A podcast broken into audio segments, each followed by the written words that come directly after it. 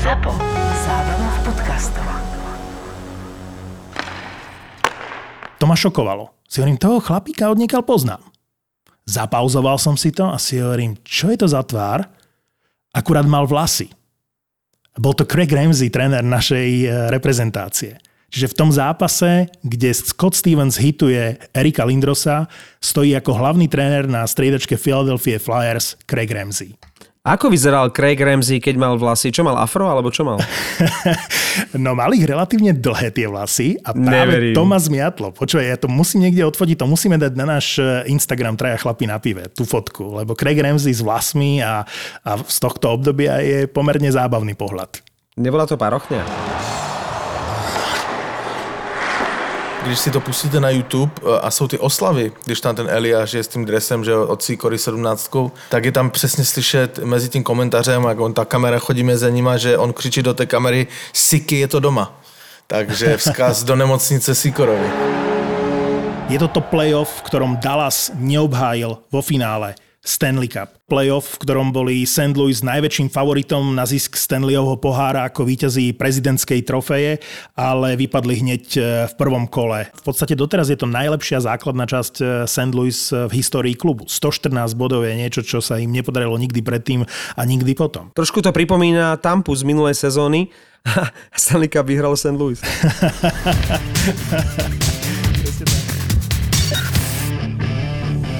No a toto je úplná paráda, na toto sme sa tešili, pretože v tejto epizóde budete počuť aj nášho špeciálneho hostia, dnes úspešného mládežnického trénera v Nešvile, ale v sezóne 1999-2000 to bola vychádzajúca hviezda St. Louis Blues a neskôr strieborný medailista z majstrovstiev sveta v Petrohrade, Luboš Bartečko. Úplne v pohode, ja som, ja veľmi rád takéto veci robím, hlavne tie podcasty sú teraz celkom dobré, aj dosť počúvam, takže celkom ma to baví a uh-huh. zaspomínať si takto. Ty si teraz vlastne tréner a nie hociaký, že v tom Nešvile akože gratulujeme k skvelej trénerskej kariére. Čiže ty máš vlastne teraz juniorku, nie? 16 ročnú. No, no. A trénuješ aj syna, ak som dobre videl, nie? Dominika. Uh-huh. A ty ideš s nimi potom ďalej do... Aký je ten systém v Amerike? Taký, ako by mal byť, že sa potom posúvaš do 18 alebo ako to je? Áno.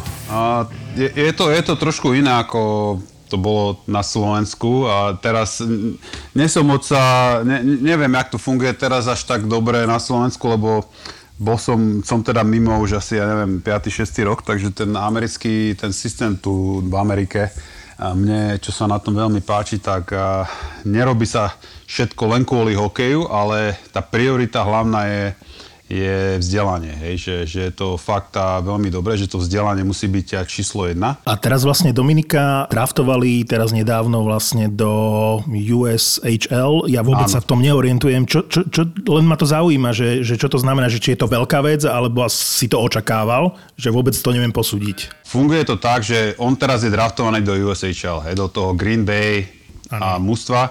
Takže on pôjde do, do kempu, ak urobí mústvo, čo ja už, my sme proste komunikovali s tými trénermi a ja som povedal, že ako on ešte a momentálne si nemyslím, že je pripravený hrať tú najvyššiu juniorskú ligu, čo je tá USHL, hej. Mm-hmm. Možno, že sa milím, ale ja proste nechcem ho nejako tlačiť do, do...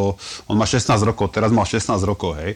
Takže aby, aby som ho tlačil niekde hrať s hráčmi, ktorí sú, ja neviem, 19-20 roční, hej, 18, fyzicky sú lepší, hej. Pre neho je to, jak sa povie, motivácia, hej ale hovorím, tento rok nemyslím si, že bude hrať juniorskú ligu, lebo ešte potrebuje, však má 16 rokov a potrebuje ešte výraz, potrebuje zosilneť. Ako sezónu minulú mal dobrú. My sme Tepezovi, pre mňa priorita je škola, aby, aby sa dostal na univerzitu. Teraz úplne z pohľadu fanušika sa opýtam, má aj slovenské občianstvo, že keď bude taký dobrý, že bude môcť reprezentovať aj e, Slovensko, alebo to bude ako zo šťastného synmi? Takže ja som sa s trénerom, ktorý má 18, myslím, bavil na, na túto tému. Sme, sme sa nejako skontaktovali a zistil som to, že oni zisťovali ohľadom toho, že či by mohol reprezentovať Slovensko a, a mne povedali to, že by musel minimálne dve sezóny odohrať na Slovensku. Čiže on odohral iba jednu, keď som bol po Prade, čo sme hrali, tak tam hral jednu sezónu, takže ešte jednu sezónu by musel odohrať. Taká otázka bola, že, že by išiel do toho projektu 18 a tak ďalej, hej, a, a že by odohral tú sezónu na Slovensku, tak a, pre mňa to bolo ako pre mňa to je nereálne. Čo sa týka repre, neviem. Dobre, takže toto bude taká limitka, navrhujem, že pokiaľ sa rozbehne to playoff, na ktoré tak e, túžobne čakáte vy a ja už som sa pomaly nechal zlomiť, že sa teším aj ja, tak e, dovtedy budeme spomínať na playoff z rôznych e, rokov a sezón a začneme dnes v roku 2000. Teda je to sezóna, kedy mal Demitra obrovskú šancu získať Stanley Cup, ale skončil v nemocnici pár týždňov predtým, ako sa začalo playoff s otrasom mozgu. Bola to sezóna, kedy mal Scott Stevens skončiť vo vezení, alebo aspoň v tej nemocnici a namiesto toho dvíhal ako najužitočnejší hráč playoff eh, nad hlavu Stanley Cup z New Jersey Devils. Áno, to je to playoff, v ktorom eh, Scott Stevens vypol Erika Lindrosa. Po tom zákroku už to nebol ten Lindros ako dovtedy. Aj Lindrosa a aj Scotta Stevensa vlastne len dobehla karma pretože obaja počas svojich kariér vážne zradnili viacerých iných hráčov. U Scotta Stevensa spomeniem okrem Lindrosa Kariu, Francisa, Kozlova. Jeho zákroky boli ako gilotína. On stínal hlavy a vtedy sa to neposudzovalo tak ako dnes. Ty si Martin spomenul, že mali spomaly do basy, ale vtedy sa to bralo ako čisté hity, ako clean hits, ale práve myslím si, že jeho zákrok na Erika Lindrosa vážnym spôsobom a zásadným spôsobom prispel k tomu, že sa tie zákroky na hlavu začali prísnejšie posudzovať. Teraz eh, hodnotením e, súčasných pravidiel by naozaj už to bol pomalý pokus o vraždu. Ťažko sa to teraz eh, posudzuje. Na jednej strane Taj Domy povedal, že to bol jeden z najfalošnejších a najpokryteckejších hráčov. Sláva Kozlov, ktorý utrpel ťažké zranenie po zákroku Scotta Stevensa, povedal, že všetky tie jeho zákroky boli síce tvrdé, ale čisté. Takže môžeme si vybrať a posudzovať to tým, ako sa to uh, trestá teraz a ako to bolo vtedy. V každom prípade Scott Stevens uh, patrí medzi legendy. Nikdy nevyhral Norris Trophy pre najlepšieho obrancu, ale má trikrát Stanley Cup a jednu Conn Smythe Trophy pre najužitočnejšieho hráča playoff. No to bolo presne toto playoff, keď získal tú Conn Smythe mm. Trophy a on výrazným spôsobom ovplyvnil tie série a to, že New Jersey postupilo aj cez Toronto, keď naozaj výrazným spôsobom ovplyvnil to dianie, nálade svojou tvrdosťou, hrubosťou, pre niekoho ako ja zákernosťou a potom aj v sérii s Philadelphiou samozrejme. A mm-hmm. on dostane uh, cenu pre najužitočnejšieho hráča playoff a asi na základe toho, čo sa v NHL dialo a čo bolo OK, asi správne, lebo naozaj bol najužitočnejším hráčom spolu s Martinom Broderom. Ale inak, inak aj so stupom času, keď som si pozeral teraz všetky tie zápasy a zostrihy, hovorím si, to snať ani nie je pravda, že takéto likvidačné zákroky proste zostali bez povšimnutia. Ale vieš, aký je tam paradox, že práve Erika Lindrosa oslavovali v zámori už od jeho juniorských čias ako nezničiteľného. On hral práve tak nečisto, e, často to boli ataky do hlavy, využíval svoju um, robustnú postavu a teraz prišiel šok. Zrazu sa našiel niekto, kto dokázal takýmto spôsobom zlikvidovať Lindrosa. A teraz nemohli byť v NHL a v zámori takí pokryteckí, že by povedali, OK, Lindros takto celý čas hral a teraz to spravil niekto Lindrosovi, to si predsa nemôže nikto dovoliť. Čiže možno sa to už vtedy kompetentným nepáčilo, ale nemohli nič robiť, pretože celé tie roky práve takáto hra prechádzala aj Lindrosovi, ktorý strašne veľa hráčov takto e, fauloval a zranil. Ty súhlasíš, Pavle? Lebo pre mňa ten, ten Lindros nebol takýto hráč. Ne, vůbec s ničím nesouhlasím, ale já si nepamatuju, aby Lindros byl zákeřák. On byl prostě velmi tvrdý. Kdežto Stevensa nenávidím. Já bych ho vymazal ze všech historických tabulek. To byl zmrt. No ale nebyť uh, Scotta Stevensa, tak e, New Jersey nemá tri Stanley Cupy. Vieš, to je... Ale no možná, no to je jedno, ale tak že to, to, nebyť, to, to, to, to jsou všechno úvahy. Já říkám o mojich sympatích vůči hráčovi a tu zaznělo, že je legenda. OK, to já vůbec neberem, lebo já vím, že on je druhý, druhý tuším je co do počtu nejvíc zápasů jako obránce. E, první je Chelios, že jo? On je druhý ale tam jsou jména mezi těma obráncema, prostě Ray Burke, eh, Lindstrom, Chára. On tam prostě, on mi tam nesedí. On tam nepatří. On je, On není hráč toho formátu, aby sa o ňom mluvil ako o legende. V prvom kole prešlo New Jersey v tom playoff v roku 2000 úplne hladko cez Floridu, vtedy s Pavlom Burem, ktorý mal cez 50 gólov v tej sezóne, stal sa najlepším strelcom a proste očakávalo sa, že dá zo pár gólov aj v prvom kole playoff proti New Jersey. Mm-hmm. A opak bol pravdou. 4-0 na zápasy a tá obrana New Jersey ešte relatívne čisto vygumovala Floridu. Potom prišlo druhé kolo a Toronto v bráne s Curtisom Josephom, vpredu s uh, Macom Sundinom, v obrane tam bol Kaberle. A zrazu začal Stevens hrať tú svoju hru, tou svojou agresivitou a tvrdosťou vyprovokolo vlastne aj zvyšok mužstva proti, proti Philadelphia, kde prehrávali až 1-3 na zápasy a dokázali to otočiť. Okay. Áno, Lindros bol o niečo sympatickejší ako Scott Stevens, ale u mňa iba o trošku.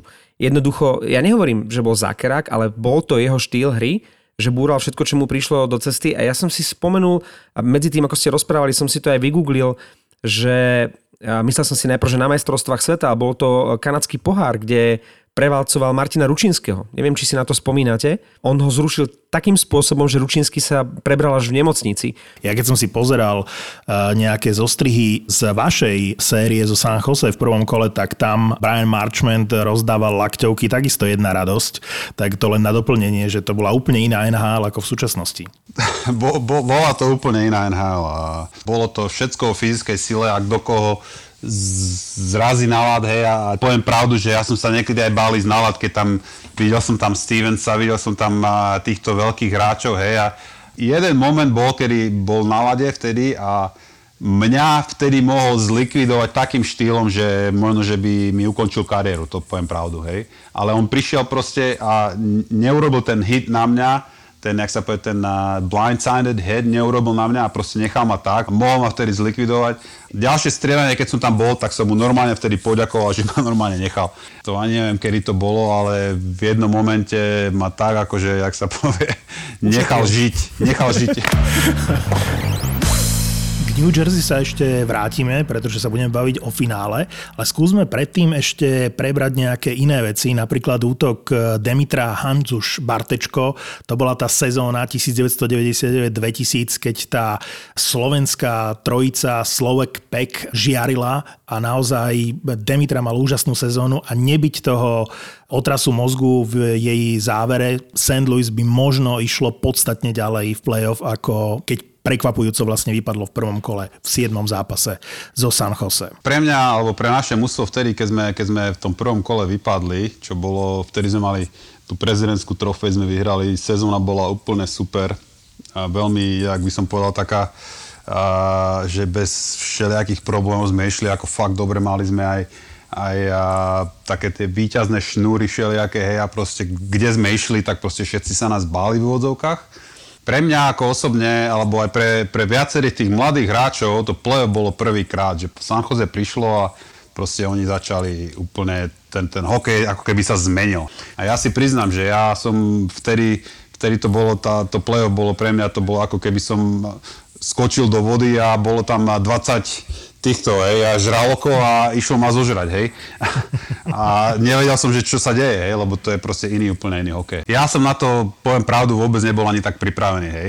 Mentálne a bolo to, bolo to úplne niečo iné, hej, že, že potreboval som možno, že, alebo potrebovali sme nejaký čas na to, aby sme povedzme spadli, hej, ten jeden rok, že proste nás to nejakým spôsobom dostali sme kopme aj do zadku a keby sme dostali nejaký ten čas, že by sme proste vedeli, čo nás čaká budúci rok a ako sa na to pripraviť, hej, že ako to robia niektoré mužstva, čo sa týka developmentu, že si pripravia tie mužstva a idú ďalej, tak možno, že by sme nejakým spôsobom mali dobrý úspech budúci rok. To San Jose ako keby hralo nechcem povedať, že viac do tela, ale že tam bolo odhľadlanie, nejaká obetavosť, nejaké také veci navyše, ktoré v tej krásnej kombinačnej hre St. Louis vlastne ako keby absentovali, chýbali, že tam nebola taká taká energia, ako išla, z toho San Jose. A potom som sa pozrel na tie zostavy a hovorím si, ako keby v tej zostave St. Louis chýbali hráči ako Mike Ritchie alebo Jeff Friesen, alebo vtedy tam začínal Patrick Marlowe. Boli tam Craig Conroy, Jamal Myers, ale vlastne tá kvalita, už keď hovoríme, že Owen Nolan, Mike Ritchie, Jeff Friesen, Patrick Marlowe, tam potom play-off sa ani nečudujem, že v St. Louis, akože v Amerike si povedali, že nie, nie, toto nie je cesta, že my musíme proste inak k tomu pristúpiť, lebo takto nič nevyhráme. Vieš, aspoň, aspoň takto na diálku, že ja som sa na to pozeral a si hovorím, ako môžete vypadnúť s takým manšaftom v prvom kole. Áno, presne to som chcel povedať, že ja keď sa na to teraz spätne pozerám, my sme hrali krásny hokej, ale, ale keď príde na to playoff, tak to playoff je úplne o niečom inom. A, a práve toto tam chýbalo, jak hovoríš, že, že proste to, to zblokovanie tej strely, hej, že ja neviem, že, že ísť eh, do, do toho priestoru predbrankového, kde to boli najviac, hej, odtiaľ sú tie, odtiaľ sú, sú tie góly a takto, takže tieto veci nám chýbali a práve toto nás položilo v tom play-off, kde San Jose tieto veci mali, hej, a to si priznám, že toto chýbalo aj mne. A toto, to, to si vyčítam doteraz, že prečo, prečo som sa nenaučil tieto veci skôr, alebo proste nemal v tej hlave skôr, a než potom neskôr v tej kariére, hej, ale to sú, to sú veci, ktoré už nevrátime. Čo sa vlastne stalo tých 10 zápasov pred koncom základnej časti? Ty si tam bol na striedačke alebo na lade, keď e, ten Holzinger z Tampy urobil hit na toho pala, lebo ja to neviem nikde nájsť a neviem, čo sa tam stalo. Otraz mozgu len som si Otraz prečítal. mozgu, ne, nepamätám si to už, že, že čo sa tam stalo. Dostal, proste dostal náraz, hej, neviem presne čo, ale bol tam otraz mozgu a veľká strata pre nás, lebo práve palové góly, hej, a tá hra to bolo nenahraditeľné a myslím si, že toto nás veľmi keby, keby ja, ja si myslím, keby on vtedy nebol zranený a že by sme hrali o, o, ako tak, jak sme hrali, že by sme išli ďalej, hej, do druhého kola a tak ďalej a tak ďalej, že by sme mali ten úspech a možno by sa na to už pozerali trošku ináč a, a že by zase vybudovali na, ďalšie, na ďalší rok, hej, a ešte lepšie mužstvo a by sme išli na ten Stanley Cup, hej, ale hovorím, že to je keby, ale ten Palo vtedy ako chýbal strašne. No a mal hrať už druhé kolo, No ale tam sme sa už nedostali. To by, to by nesmel Roman Turek dostať ten gól od Owena Nolana. Pozeral som si to na videu teraz, som si to, musím si to pozrieť, hej, lebo človek si to pamätá, ale, ale hej, je, je to predsa 20 rokov, hej, bolo to na 2-0, myslím, prvá tretina, mm. hej, bolo to z červenej čiary skoro, hej, sralo to všetkých, ale... Owen Nolan zo stredu klziska, hralo sa v St. Louis, on proste zo stredovej čiary vypálil bombu a Roman Turek, ktorý chytal celú sezónu a v podstate aj v play-off Vím. vynikajúco, Vím. tak mu to prepadlo takým nešťastným spôsobom do tej brány a to je podľa mňa, ty môžeš mať akúkoľvek kariéru, ale tak ako sme sa bavili o tom Salovi, o tom švedskom brankárovi, ktorý dostal podobne trápny gol od Bielorusov na Olympiáde, tak vlastne ľudia si ťa spájajú potom práve s týmto okamihom. Nič s tým nespravíš. Je to taková smůla v té kariéře, no, ale, ale jestli, já jsem, jakože dlouho jsem ho neviděl, ten gol, pamatujem si ho, ale nevím, jestli tam nebyl tam nahoru taky nějaký blbý odraz nebo něco, to hmm. asi bylo něco jiného. To bylo přímé, že? No. No tak sa stane sa ti to, no. To je proste nešťastie, že Roman Turek bol podľa mňa akože výborný golman. Jak si, jak si říkal, on, on, on usiloval o väzinu. Ale... Ja sa chcem spýtať, že kadiaľ mu to tam padlo, lebo čo si ja pamätám Romana Tureka, a nemyslím teraz a tých jeho 150 kg, ale už vtedy on mal no dosť cez 100, on si uvádzal stovku, mal nejakých 193-194 cm on a Sean Bark to boli brankári, že keď sa normálne postavili s tým výstrojom do bránky, tak tam nebol milimeter, kadiaľ by ten puk mohol prejsť. Takže kadiaľ sa tam vtedy dostal za toho obra? On ako keby povyskočil a urobil pohyb, ktorý je nevysvetliteľný doteraz. Uh-huh. A ten puk nešiel po lade, čiže išiel relatívne uh-huh. vysoko a ako keby mu prepadol pod, eh, pod rukou. On bol v tých časoch pre mňa, Roman Turek, neprekonateľný a stane sa to práve takému brankárovi, ktorý má priemer pod 2 e, góly na zápas, ktorý chytá famózne a potom príde takýto jeden moment, ktorý to ako keby celé zruší. Ja si pamätám v tej sérii takisto Mark Berževin, hej. Puk išiel ponad bránu a on, on ho chcel chytiť rukou, chytil ho rukou a chcel ho hodiť za bránu, hej. A hodil ho rovno do brány. Proste hodil puk do brány a bol gól, hej. A kam to až ten Mark Berževin dotiahol na pozíciu generálneho manažera? Áno, tak ako hovorím, že pre nás vtedy tento rok kopec tých hráčov, jak sme sa bavili, hej, bolo strašne mladých a možno, že potrebovali sme čas na to, aby sme dozreli na to, aby sme boli fakt dobrí hráči. Ten, a, ten Michael Jordan, čo teraz mal ten last dance, práve ten Jordan hovorí, že, že, že to není len o tom, že o tých úspechoch, hej, ale on musel padnúť na zadok strašne veľa krát, aby proste dostal ten úspech, hej. A ten úspech je tam, ktorý si všetci pamätajú, hej. A keď padol neviem, koľkokrát na zadok, že, že nemal ten úspech, no tak to, to už si nikto, jak sa povie, nepamätá, ale tie úspechy si všetko pamätajú. Tej eh, sezóne 99-2000 mal Demitra na svojom konte, to je veľmi dôležité číslo, len 8 trestných minút. Len 4 krát sedel na trestnej lavici a tomu vynieslo Lady Bing Trophy pre najslušnejšieho hráča ligy. Gentleman bol vždy, ako hrál, ako vystupoval na lade, aj jeho štýl korčulovania bol taký veľmi typický, taký gentlemanský, radosť bola pozerať. A keď sme pri tom gentlemanstve, tak e, musím spomenúť e, to, čo urobil už sezónu predtým a čo e, vlastne nechalo takú stopu, že sa na to bude spomínať už navždy a nielen v St. Louis. Teraz vám to pripomeniem, ale asi ste už o tom jeho geste počuli. Demitra mal o rok skôr za 90 bodov slúbený bonus pol milióna dolárov. V poslednom zápase mal 89, rútil sa sám na prázdnu bránku, no rozhodol sa, že prihrá spoluhráčovi Scottovi Youngovi, ktorému zaschýbal jeden gól na splnenie svojho bonusu, že ak dá 25 gólov, získa 300 tisíc dolárov. Na tento moment si spomínam ako, ako keby som to hral včera proste to je, vždycky, vždycky si na to zaspomíname, hej, takže to bol jediný moment, čo si pamätám z toho zápasu, fakt ako to je, to je, to je zvláštne, lebo bola remíza vtedy, alebo to nebola remíza? 3, bolo to 3-2, vy ste vyhrávali 3-2 a oni odvolali brankára. Áno, takže, že, takže takto, od, odvolali brankára, my sme tam poslali Scotta, hej, bol tam demo, LA, hráči o tom vedeli. Tréneri stiahli všetkých tých najlepších hráčov, poslali tam hráčov, ktorí boli a, niektorí ako z farmy povolaní a tak ďalej, lebo myslím, že to bol posledný zápas sezóny. Jak sa volá ten obranca z Čech? Modrý. Modrý. Áno, Modrak.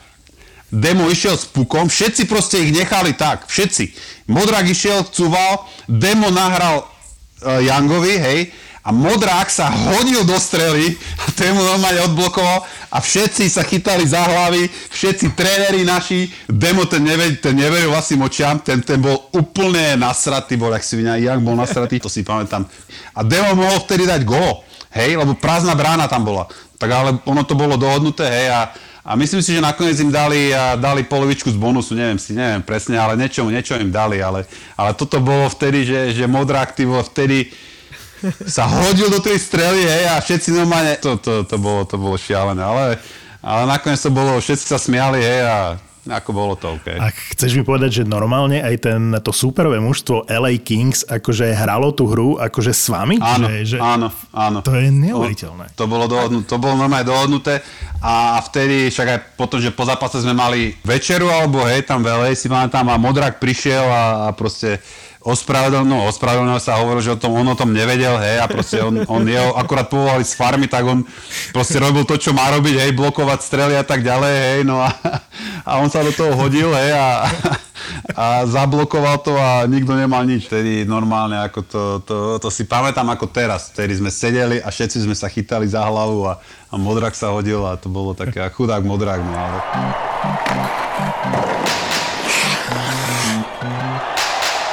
Ale to, prečo sa hovorí aj medzi fanúšikmi St. Louis, že to bol ten rok, keď e, mali vyhrať e, Stanley Cup a mali na to, to je obranná dvojica, ktorá tam bola. Chris Pronger a All McInnes. Mať takýchto dvoch obrancov vzadu, e, vyhrať prezidentskú trofej. V bráne čarujúceho Tureka, lebo Roman Turek zaznamenal v tej sezóne 7 shutoutov, mal viac ako 91% úspešnosť zákrokov a mal priemer gólov na zápas pod dvomi gólmi, 1,95. Hneď druhý skončil, tuším, v hlasovaní o väzinu. A s takýmto mužstvom nepostúpiť ani do druhého kola, to je, že to, to je prúser. Pronger bol kapitán, bol akože líder, ale McInnes bol to, ako on, on, on to všetko viedol tam proste, hej. On bol šéf kabiny, hej? Áno, áno. On bol taký, čo sa povedalo, tak to bolo ako, hej, on bol šéf. A ja si myslím, že v tomto oni ako určite s ním komunikovali, ja si myslím, neviem, neviem lebo tak ja, čo, čo som mladý, hej, prišiel som tam, som uši dal dole hej, a to bolo všetko, ale, ale čo, som, čo som si všímal, tak ako ten Al, ako on to všetko tam riadil, hej, takže to bolo, myslím si, že on, on tú rolu prijal veľmi dobre a nebol tam problém žiadny.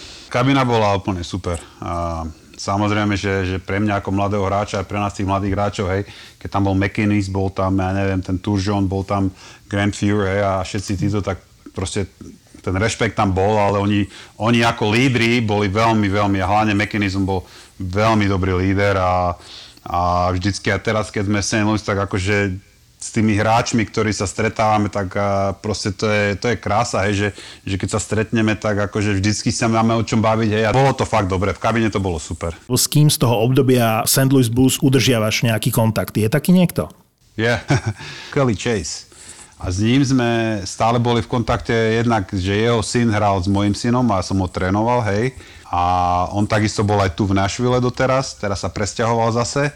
Takže s ním som bol akože čo najviac v kontakte a vždycky sme spolu boli, hej. A teraz to bol aj, aj Brad Hall, ktorý je tu v Nashville lebo manželka robí na, v jednom rezorte, golfovom rezorte tu v Nashville, ktorý vybudovali, alebo mm-hmm. sa snažia budovať. Kelly Chase aj Brad Hall, čo sú oni najlepší kamaráti, tak oni sa presťahovali tu do Nashville, práve do toho rezortu pre tú, pre tú kompany, ktorú robia. Ten, tá kompany sa volá Discovery Land. Oni vlastnia rezorty po celej Amerike, hej. A to, oni, oni to budujú, takže ten Kelly Chase sa pomohol mojej manželke, aby, aby dostala prácu tam, hej. Takže všetci tam robia, hej, a proste hráči v tom rezorte majú, niektorí hráči tam chodia hrať golf, majú tam domy ako bývalí hráči, terajší hráči, takže uh, Roman tam chodí, hej, s ním sa stretávam dosť často, minule som tam sedel s ten uh, a Johansson, hej, že ktorý hraje za Predators, hej, sme, sme sedeli, sme sa bavili, hovorím, že, že to, je, to je fantastické, že ako tá komunita tu, tu je fakt dobrá. Hej. A... Aj by som typoval, že e, Kelly Chase musel byť e, dobrý parťák, lebo však to bol taký tvrdý chlapík, keď si dobre spomínam, mm-hmm. veľa trestných minút, bitkár. A ty si mal ako za to krátke obdobie v St. Louis celkom šťastie na bitkárov, nie? Tam boli mm-hmm. všetci možní, Tony Twist. Tony, a... Tony Twist, s, s ním sa no hovor, sorry. No, nie, nie, prepáč, povedz, povedz, zaujíma ma Tony Twist. Hovorím, že, že, že tá komunita v tom St. Louis je a ten uh, Reed Lowe, ktorý jeden, je ďalší z mojich dobrých kamarátov, čo sme spolu hrali aj na farme a potom keď sme hrali v NHL, tak ako sme boli dosť akože blízko a teraz Blues alumni, čo sme, tak on akože tam je, je jeden z členov tiež, ako ten, ten board members, jak sa to povie, hej a s ním sme dosť akože v kontakte, čiže sa stretávame v lete, hej, takže ten Reed Lowe je bitkár, Tony Twist s ním som, on, on moc ani nechodí medzi, medzi tých alumni, ale s ním sa sem tam stretneme takisto. Všetci tí ostatní hráči, čo sú tam tiež, ako ten uh, Jamie Rivers, hej, Chris mm-hmm. Pronger, Al McInnes, čo je, hej, je prezident uh, v Blues, takže a s ním som aj trénoval dva roky dozadu, hej, lebo mal aj syna, ktorý hral uh, takže s ním som aj trénoval jeden rok, takže s ním som bol na striedačke stále. no, takže to bolo také zaujímavé, hej. Chris Pronger vtedy v tej sezóne vlastne vyhral aj Hartovú, aj Norrisovú trofej. To len na Margo. Ale obrancovia, ja som žil e, vďaka tomu, že to už bolo dávno a vďaka tomu, že Pavel stále vyťahuje toho Rea Borka v súvislosti s e, Joe Tortonom, že aj on by si zaslúžil rovnaký príbeh ako Ray Bork, že aby, aby ho vymenili, aby vyhral ten Stanley Cup, tak ja som neviem prečo, a teraz sa priznám k veci, ktorú, ktoré by som sa asi nemal priznávať, ale ja som žil v tom, tak som si to pamätal, že vlastne ten Ray Borg prestúpil do toho Coloreda a hneď v tej sezóne vyhral Stanley Cup. Ale nie. On musel ešte rok čakať a až v roku 2001 vyhral ten Stanley Cup, čiže keď som si to pozeral, hovorím si, ja si to tak zle pamätám, hambami, hambami. Toto je to playoff, kde Ray Borg už hral za Colorado ale Colorado vypadlo v semifinále s Dallasom. A keď už hovoríme, že v tom 2000 negatívny hrdina Scott Stevens vyhral Stanley Cup, tak o rok neskôr už to bol príbeh, kde vyhral ten klaďas, ten kladný hrdina, lebo Rejovi Borkovi sme to vtedy všetci prijali. Ten siedmy zápas medzi Dallasom a Coloradom bol zaujímavý v tom, že Colorado naozaj už vtedy malo našlapané mužstvo. V bráne s Patrikom Roa a takto by sme mohli pokračovať až po Petra Forsberga vpredu. Ale až, až pri opätovnom odsledovaní niekoľkých celých zápasov a niekoľkých zostrihov som si uvedomil, že aký hráč bol Adam Deadmarsh. To je hokejista, ktorý sa nejakým, nejakým spôsobom opomína a zabúda sa na ňo, lebo sa menujú všetci tí veľkí, Sekík, Hejduk, Drury a tak ďalej. Forsberg. A, hej, Food.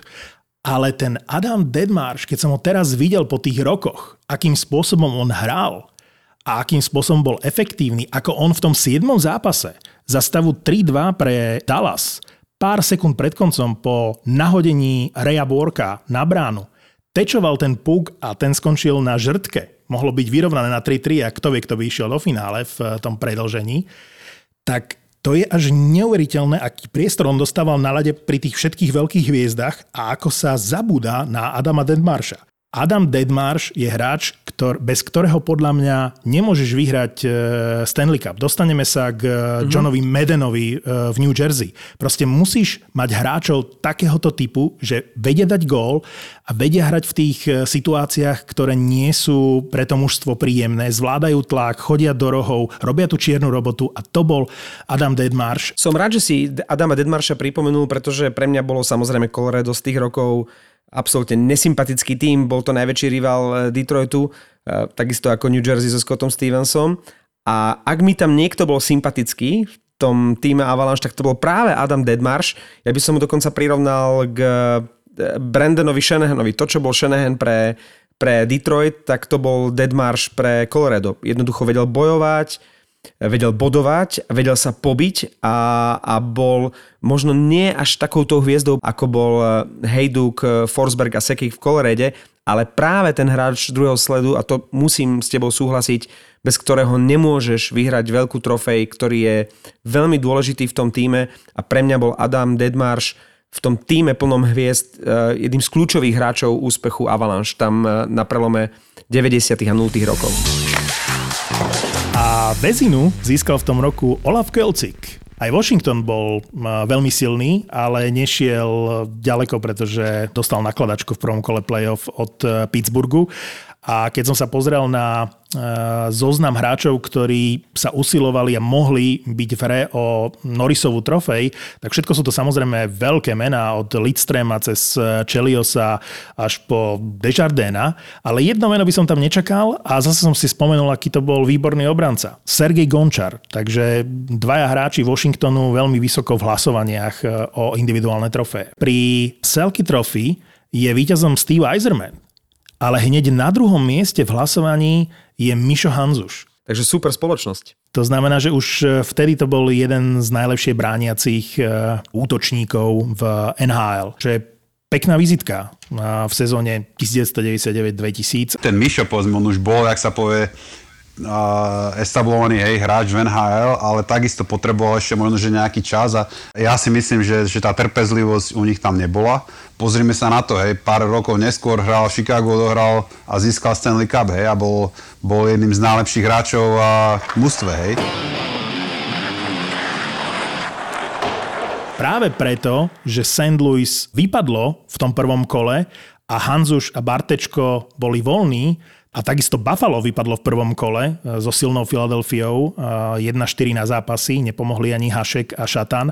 Tak vďaka tomuto playoff, o ktorom sa bavíme, sme mohli mať na majstrovstvách sveta v Petrohrade v roku 2000 hviezdny útok Šatan Hanzuš Bartečko, ktorý nám v podstate získal striebornú medailu. Vždycky pre mňa reprezentovať Slovensko, aj keď som vyrastal, hej, tak to bol naj, naj... Pre mňa to bol cieľ dostať sa do repre, hej, lebo keď sme vyrastali, tak NHL to bolo, jak sa povie, nesplniteľný sen, hej. Ale reprezentácia to bola pre mňa jak zlatá brána, ja som tam chcel ísť, hej. A keď som dostal tú šancu, no tak hneď ako automaticky som sa toho chytil a sme išli. A napriek tomu vypadnutiu v tom prvom kole, ktoré ja ťa počujem, aj po rokoch to boli, a rád by si to zmenil, tak na druhej strane umožnilo to nám, Slovákom, sa tešiť vlastne z prvej medaily na majstrovstvách sveta. Ja ti chcem poďakovať za seba, striebro z Petrohradu je pre mňa tak silný moment, porovnateľný so zlatom, proste, ktoré prišlo o dva roky neskôr a, a zober si, že keby ste išli ďalej, tak kto vie, ako by to bolo. Aj Miro Šatan vypadol v prvom kole s Buffalom, napriek tomu, že mali aj Hašeka, proste tá Philadelphia bola silná v tom 2000. Ale spomínaš si na to, keď e, tam bol ten moment, že vypadli ste z play-off a teraz e, ideme na majstrovstvá sveta, neideme na majstrovstvá sveta. Ako to tam vyzeralo? Dohadovali ste sa s Mišom Hanzušom alebo telefonovali ste si s Mírom Šatanom? Ako to bolo? Predtým ja som reprezentáciu nikdy nehral. No ale hneď ak sme vypadli, hneď ak sme, ak sme proste, ani, ani predtým nás nikto nekontaktoval, lebo však vtedy sme vyhrali prezidentskú trofej, tak sme si, ako každý si myslel, že pojeme ďalej, hej, a ja som si to myslel tiež.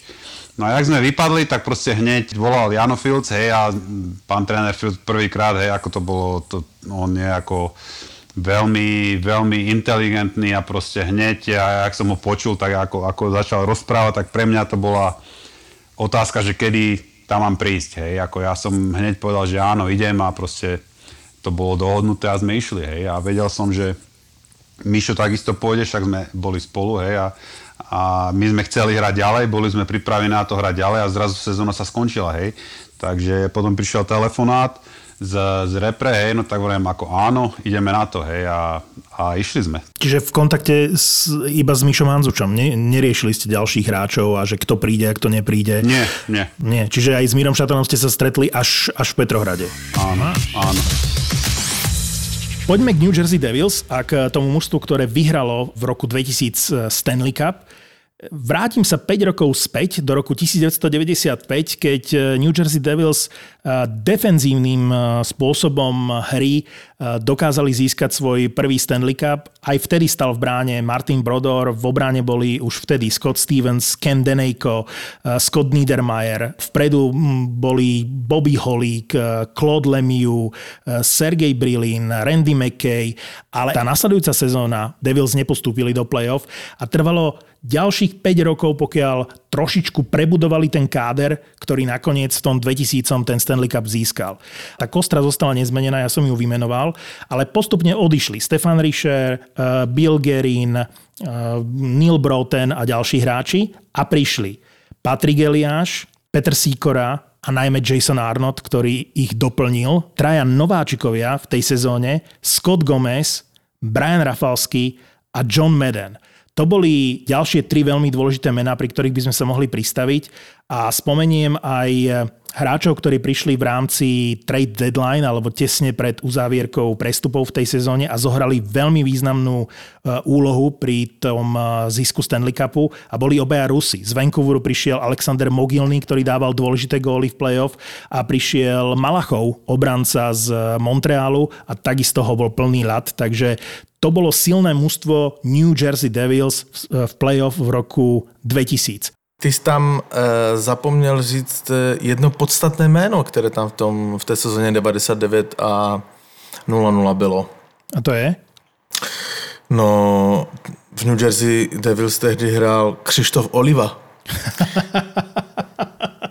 A je tu posilnenie polského trhu. Sme ti vďační, ďakujeme.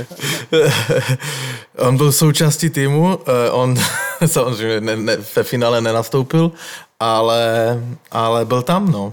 No nehral tak, playoff, ale na Stanley Cup je. A to jsem právě chtěl vyzdvihnout, že jako jediný Polak na Stanley Cupe a ty jsi ho prostě nevymenoval. Beru si to osobně a trošku jsi mi tím nahrál, lebo ti přečtu, přečtu ti komentář našeho fanušika na Instagramu.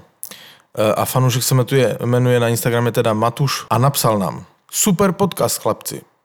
Ale tentokrát se mi utvrdilo, že Marek a Pavel jsou daleko před Fenčím. Co to tam ten dával, jména a hráčov, tak jsem žasel nad tím. Naložili jste mu chlapci opäť. Marek, tak tímto som ti chtěl předat túto pochvalu. E, ďakujem, ďakujem veľmi pekne. To si písal ty, Pavel? Som Fenča chcel trošku podráždiť. Ešte počkaj, počkaj, ešte, ešte sa tu objavia. Ešte prídu komentáře, hej? Ale som rád, že to hovoríte pri tom najčudnejšom mene z toho majstrovského týmu pri Krištofovi Olivovi. no, pokiaľ mali New Jersey Devils v 95. tzv. crash line Peluso, Holík, McKay, tak e, v 2000 to bolo úplne iné mužstvo a mali tzv. A-line, jeden z najlepších útokov v histórii celej NHL, Eliáš Arnott Sikora a práve príchod e, Jasona Arnota, to akým spôsobom on zapadol medzi e, Eliáša a Sikoru, to je unikát všeobecne. Ten Eliáš Sikora, hej, oni boli veľmi dobrí, veľmi dobrí kamaráti, boli z Česka, hej, a, a hrali ten hokej, ten európsky a, a proste ten, ten Arnold bol vedel korčulovať, vedel strieľať hlavne a ten, ten, ten štýl hokeja, ktorý sa vtedy hral, vedeli mu robiť priestor, hej, takže oni toto potrebovali a ten Eliáš a on v, tých rokoch bol ako jeden z top hráčov NHL. Jason Arnold povedal dokonca, že kedykoľvek predtým, kedykoľvek potom mal samozrejme v útoku aspoň jedného hráča, maximálne jedného hráča, s ktorým si rozumel a mohol si s ním ťuknúť a prihrať a fungovalo to ale že nikdy predtým a nikdy potom v kariére sa nestalo, aby si klikol s oboma krídlami, aby vytvorili taký útok, ktorý bol non-stop spolu na lade aj mimo ľadu, že to sa stane raz za život a že je to zázrak. E, zajímavé je, že Sikora sledoval v podstatě finále z nemocnice, kde ho poslal e, s otřesem mozku e, kapitán Dallasu Darian Hatcher. Ten zákrok toho Hatchera byl zcela podle mě uh, cílený a oni to chtěli rozbit tu lineu, však oni, jestli si dobře vzpomínám, tak první zápas vyhrali 7-2 nebo 7-3. 7-3, no. 7-3, že? Ten Sikora s Eliášem tam měli každý po pár bodů. Tam, tam dokonca Belfort striedal. A po celé výhře si Patrik Eliáš oblekl i trenér Larry Robinson. Larry, eh, Sikorov dres uh, u Oslav, což bylo Což bolo také dojemné, akože bolo to pekné. No, on tam, on tam, prepáč, on tam hral iba nejaké 3 minúty a ten hit v prvej tretine toho Dariana Hatchera, to je, že Scott Stevens na Erika Lindrosa je nič. Toto, keď som si teraz s odstupom času pozrel, tak si hovorím, to, ne, to, to nemohla NHL vyzerať takto.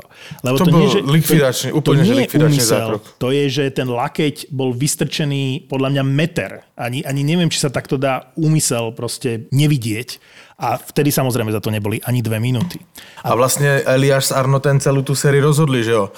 Eliáš krásne nahral zadovkou, na backendem na, na, na voľného Arnota a mohli slaviť. To bol tež pekný moment. A inak Sikora teraz pri tom 20.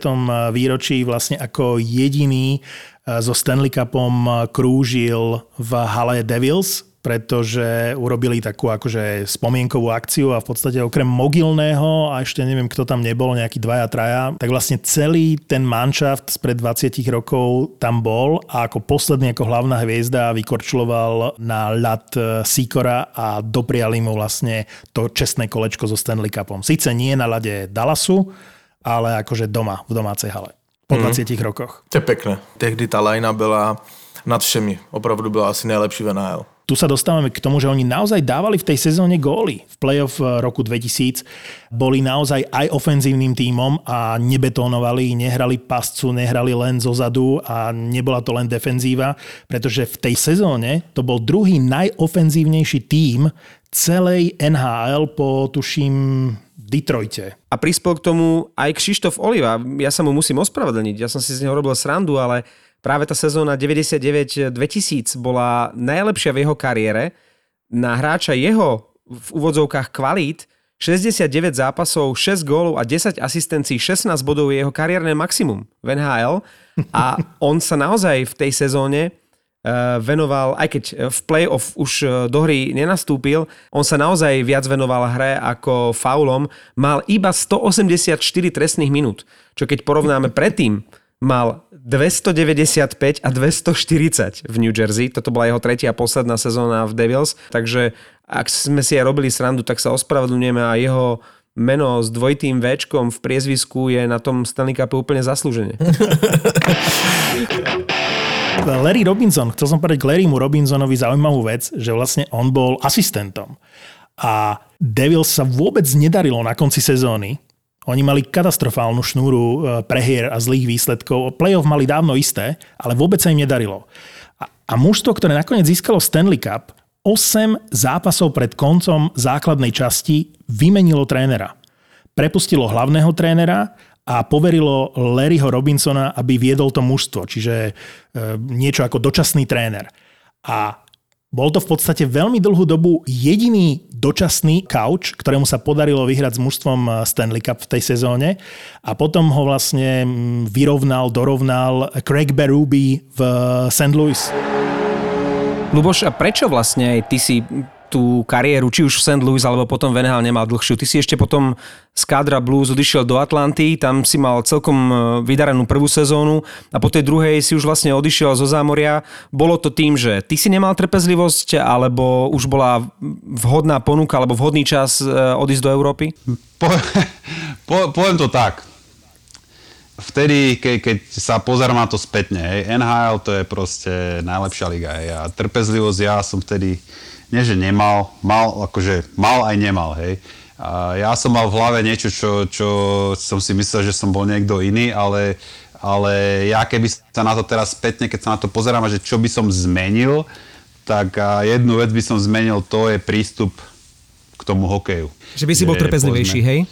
Oveľa trpezlivejší a venoval by som, venoval by som trénovaniu aj povedzme zlepšovaniu sa oveľa viacej, ako som to, tomu venoval v tom čase, keď som tam bol. Že niekedy ten človek, ako som hovoril predtým, potrebuje urobiť krok dozadu, jeden, aby mohol urobiť dva alebo tri kroky vpred. A to, že ja som odišiel zo St. Louis, tak ako OK, tradovali ma a toto bol pre mňa krok, jak sa povie, dozadu, hej, a úder pod pás, lebo odišiel som zo St. Louis veľmi úspešného mužstva a ja som si myslel, ja potrebujem hrať, ja neviem, niekde inde, hej, ako, hej, ale tak oni urobili trade, tak to je biznis. Hej. A ja vtedy som to mal zobrať trošku ináč a, a venovať sa tomu trénovaniu a zlepšovaniu sa každý deň a proste urobiť si to meno ešte lepšie, hej, a namiesto toho, aby som, ja neviem, aby som bol stále nasratý v tom, že hej, a že som bol tradovaný do, do Atlanty a tak ďalej, tak ďalej. Takže hovorím, že, že 80% dávam sebe, že som, že som proste nebol trpezlivý. Jednu vec, čo si, čo, keď som išiel po dvoch rokoch z Atlantik, som išiel do, do LA, do toho kempu zase na, na tryout. Ponúkli mi zmluvu, ale ten tréner mi povedal, že a, začnem na farme. No a moje ego, jak sa povie vtedy, bolo také, tak ja mám ísť na farmu, hej, ako to nie je. Keby som išiel na tú farmu ten rok, a povedal si, OK, tak budem pracovať tvrdo a, a čakať na, na tú príležitosť znova. A práve ten rok LA mali strašne veľa zranení je, a možno, že, že, že by som sa dostal späť do LA a hral a tú kariéru by som pokračoval ďalej. Hej, ale, ale toto bola asi moja najväčšia chyba, keď som, keď som išiel do toho LA a, a tam bola fakt, bola tam šanca hrať aj keď napriek tomu, že by som išiel, povedzme, na, na, začal by som na farme, hej, ale no a ja som odišiel vtedy do Európy a už potom, jak som odišiel do Európy, tak tie dvere sa zavreli a konec to už bolo ťažké. Martin sa ti už poďakoval v našom podcaste za striebro z Petrohradu. Ja sa na záver, Luboš, poďakujem, využijem tú príležitosť za šampionát z roku 2009 vo Švajčiarsku, kde si bol našim kapitánom. Bol som pritom na tom hroznom štadióne v Klotene na kúpalisku v prvom zápase v hľadisku, keď si dal ten legendárny gól Maďarsku 13 sekúnd pred koncom, takže e, využijem túto príležitosť, aby som sa v mene svojom aj v mene celého Slovenska poďakoval. Bol to tvoj najväčší gól v kariére, alebo jeden z najúžasnejších? ani nie na, na, najväčší, najlepší gól, lebo proti Maďarsku, hej, vtedy to bolo, vtedy sme mali vyhrať 9-0, hej. Ja viem, ale Luboš, ja som sa v živote, ja to zodpovedne prehlasujem, ja som sa v živote tak v hľadisku na hokej netešil, ako keď si ten gól dal. ja tiež. Poviem to pravdu, že vtedy to bolo také, hej.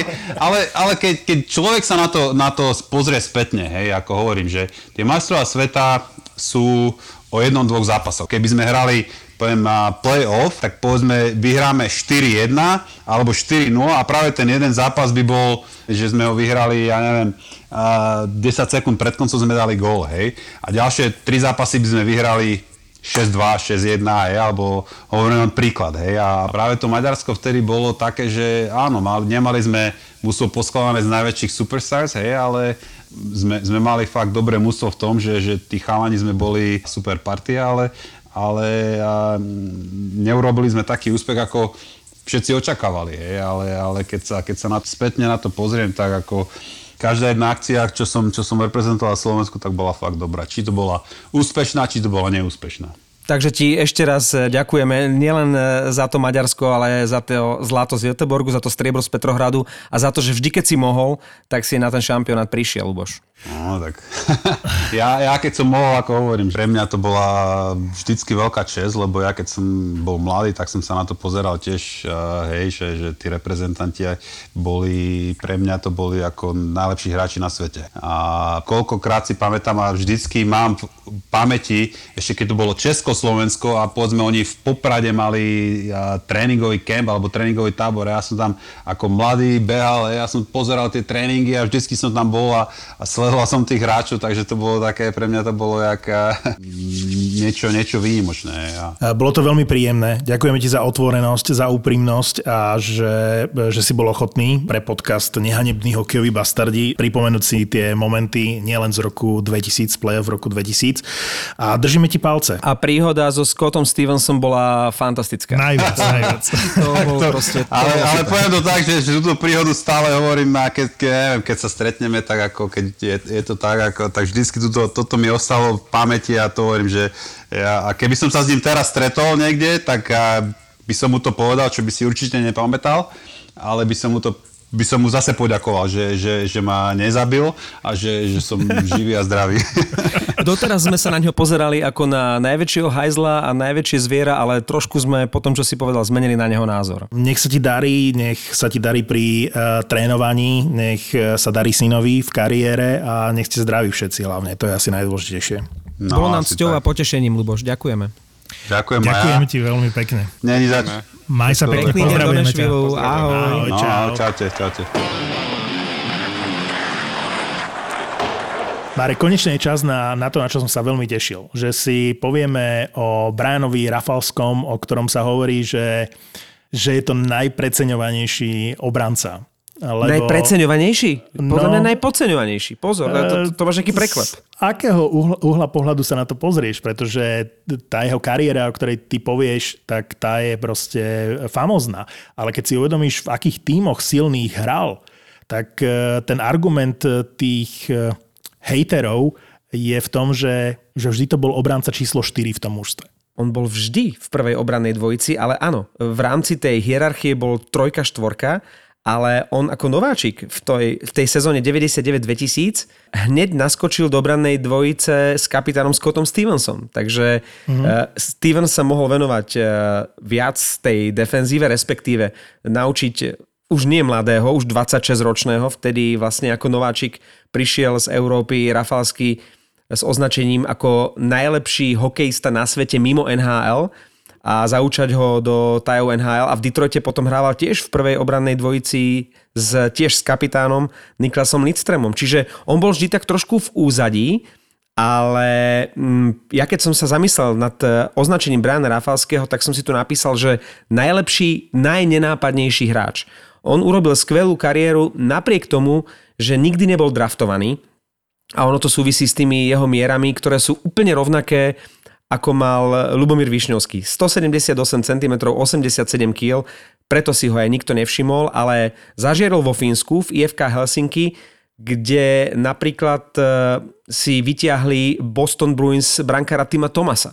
Takže veľmi dobrý klub na to, aby ten hráč, ktorý e, zostal taký trošku zabudnutý, aby ešte prerazil Van Hale a to sa stalo potom vlastne už e, v pokročilej kariére Timovi Tomasovi a aj Brianovi Rafalskému, pre ktorého bola tá sezóna vlastne nováčikovská. Nikdy nebol líder, to je pravda, Rafalsky, ale vždy patril medzi najlepších a najspolahlivejších obrancov. Možno mal smolu o tom, e, čo si hovoril ty, e, Martin, že v tímoch, kde hral, boli vždy väčšie mená. V New Jersey to bol Scott Stevens, Scott Niedermayer, v Detroite e, Nick Lidström a Chris Chelios. A to je naozaj Eh, úžasná a neprekonateľná spoločnosť. Brian Rafalsky hral len 11 sezón v NHL, ale za každým sa dostal do playoff, do bojov o Stanley Cup, polovicu kariéry alebo väčšiu časť kariéry v New Jersey a potom v Detroite. Keď hovorím, že bol veľmi spolahlivý, paradoxne práve Brianovi Rafalskému ušiel v predlžení olympijského finále vo Vancouveri pred desiatimi rokmi Sidney Crosby a dal rozhodujúci zlatý gól pre Kanadu a Rafalsky sa stal najlepším obrancom turnaja. Takže pekná story pre tohto amerického obrancu, ktorý sa zaradil medzi také legendy ako uh, Chris Chelios a myslím si, že patrí medzi najlepších amerických obrancov, aký kedy v hrali. A ešte jedno porovnanie s Lubomírom Višňovským. Hovoril som o tých uh, rovnakých mierach. Oni majú naozaj veľa spoločného. Rafalsky začínal ako 26-ročný, odohral 11 sezón, má na svojom konte 833 gólov a 515 bodov. Višňa začínal ako 24-ročný, odohral 14 sezón, ale má takmer rovnaké štatistiky ako Rafalsky. 883 zápasov a 495 e, bodov. Takže pre mňa títo dvaja, Rafalsky a Višňovský, e, možno jedni z najobľúbenejších hráčov aký kedy v NHL eh, hrali. Rafalsky určite skvelá posila pre New Jersey a potom aj Detroit, takže spoločne hral 5 krát vo finále a získal 3 Stanley Cupy.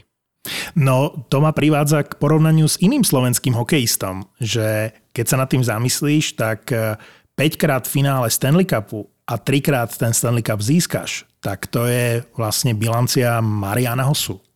Takže ak ty si ho porovnával... A aká je to legenda, no? No, keď si ho porovnával s Višňovským, tak ja ho porovnám s Hosom práve na základe toho, čo hovoríš a vrátim sa k tomu, ako do tej NHL išiel. On vlastne frustrovaný odchádzal najprv do Európy, pretože jednak nebol draftovaný a vedel, že asi NHL nehrozí.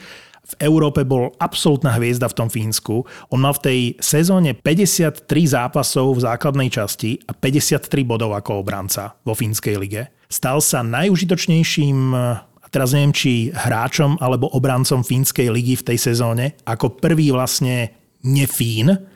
A s touto vizitkou ešte počas playoff už mal podpísanú zmluvu, playoff fínskej ligy, mal podpísanú zmluvu z New Jersey Devils a videl som video na YouTube, ktoré je e, z 90. z 98. z Fínska, a je celé vo fínskom jazyku, čiže z tej fínčiny nerozumiem nič, ale samozrejme, že sú titulky pod jeho angličtinou. Sedia na nejakej terase, a v McDonald je to, v 98. vo Fínsku. On tam tlačí nejaké cheeseburgery, ten Rafalský, a ten Fín, fínsky novinár sa ho pýta, že teda čo očakáva od nhl a on na to len, že je to moja šanca, ako sa dostať do tej NHL a urobím maximum preto, aby som to nepokazil. Takže on tam išiel s malými uh, očakávaniami, vlastne išiel bojovať o ten uh, tím a nakoniec z toho bol Stanley Cup hneď v tej prvej sezóne. Jeho príbeh by niekto raz mohol sfilmovať a pokojne by to mohla byť aj nejaká fínska televízia, lebo keď si to zoberieš, že ako 25-ročný e, bol v depke, že hráva niekde v Európe a, a nikdy do NHL neprerazí a napokon z toho boli 3 Stanley Cupy a 3 štarty na olympijských hrách, kde sa o 10 rokov neskôr stal najlepším obrancom, tak tomu hovorím, že wow. Ďakujem Marekovi Matušicovi, ktorý tu bol. Čaute. Pavel Tváržik tu bol ako vždy. Pasta pičo. A ja som Martin Fenčák. Čauko na budúce. A ja už iba ako bodka kvízová otázka. Viete, čím bola dnešná epizóda výnimočná? Po tých, neviem, niekoľko desiatkách epizódach Pavel Tvarčík poprvý raz e, popri nahrávaní popíjal vodu s citrónom. Hamba mu. Ale to ja som... Ach. A dnes si bol taký malovravný, Pavel. To, to, to, víš co, mám hodne toho a... Áno, to jedno. Ale kdybych věděl, že to spomeneš na konci, tak eh, si otvorím pivo. Nechtěl jsem být spomenutý v takémto neprázdnivom svetle. akože kazím ti imič, hej.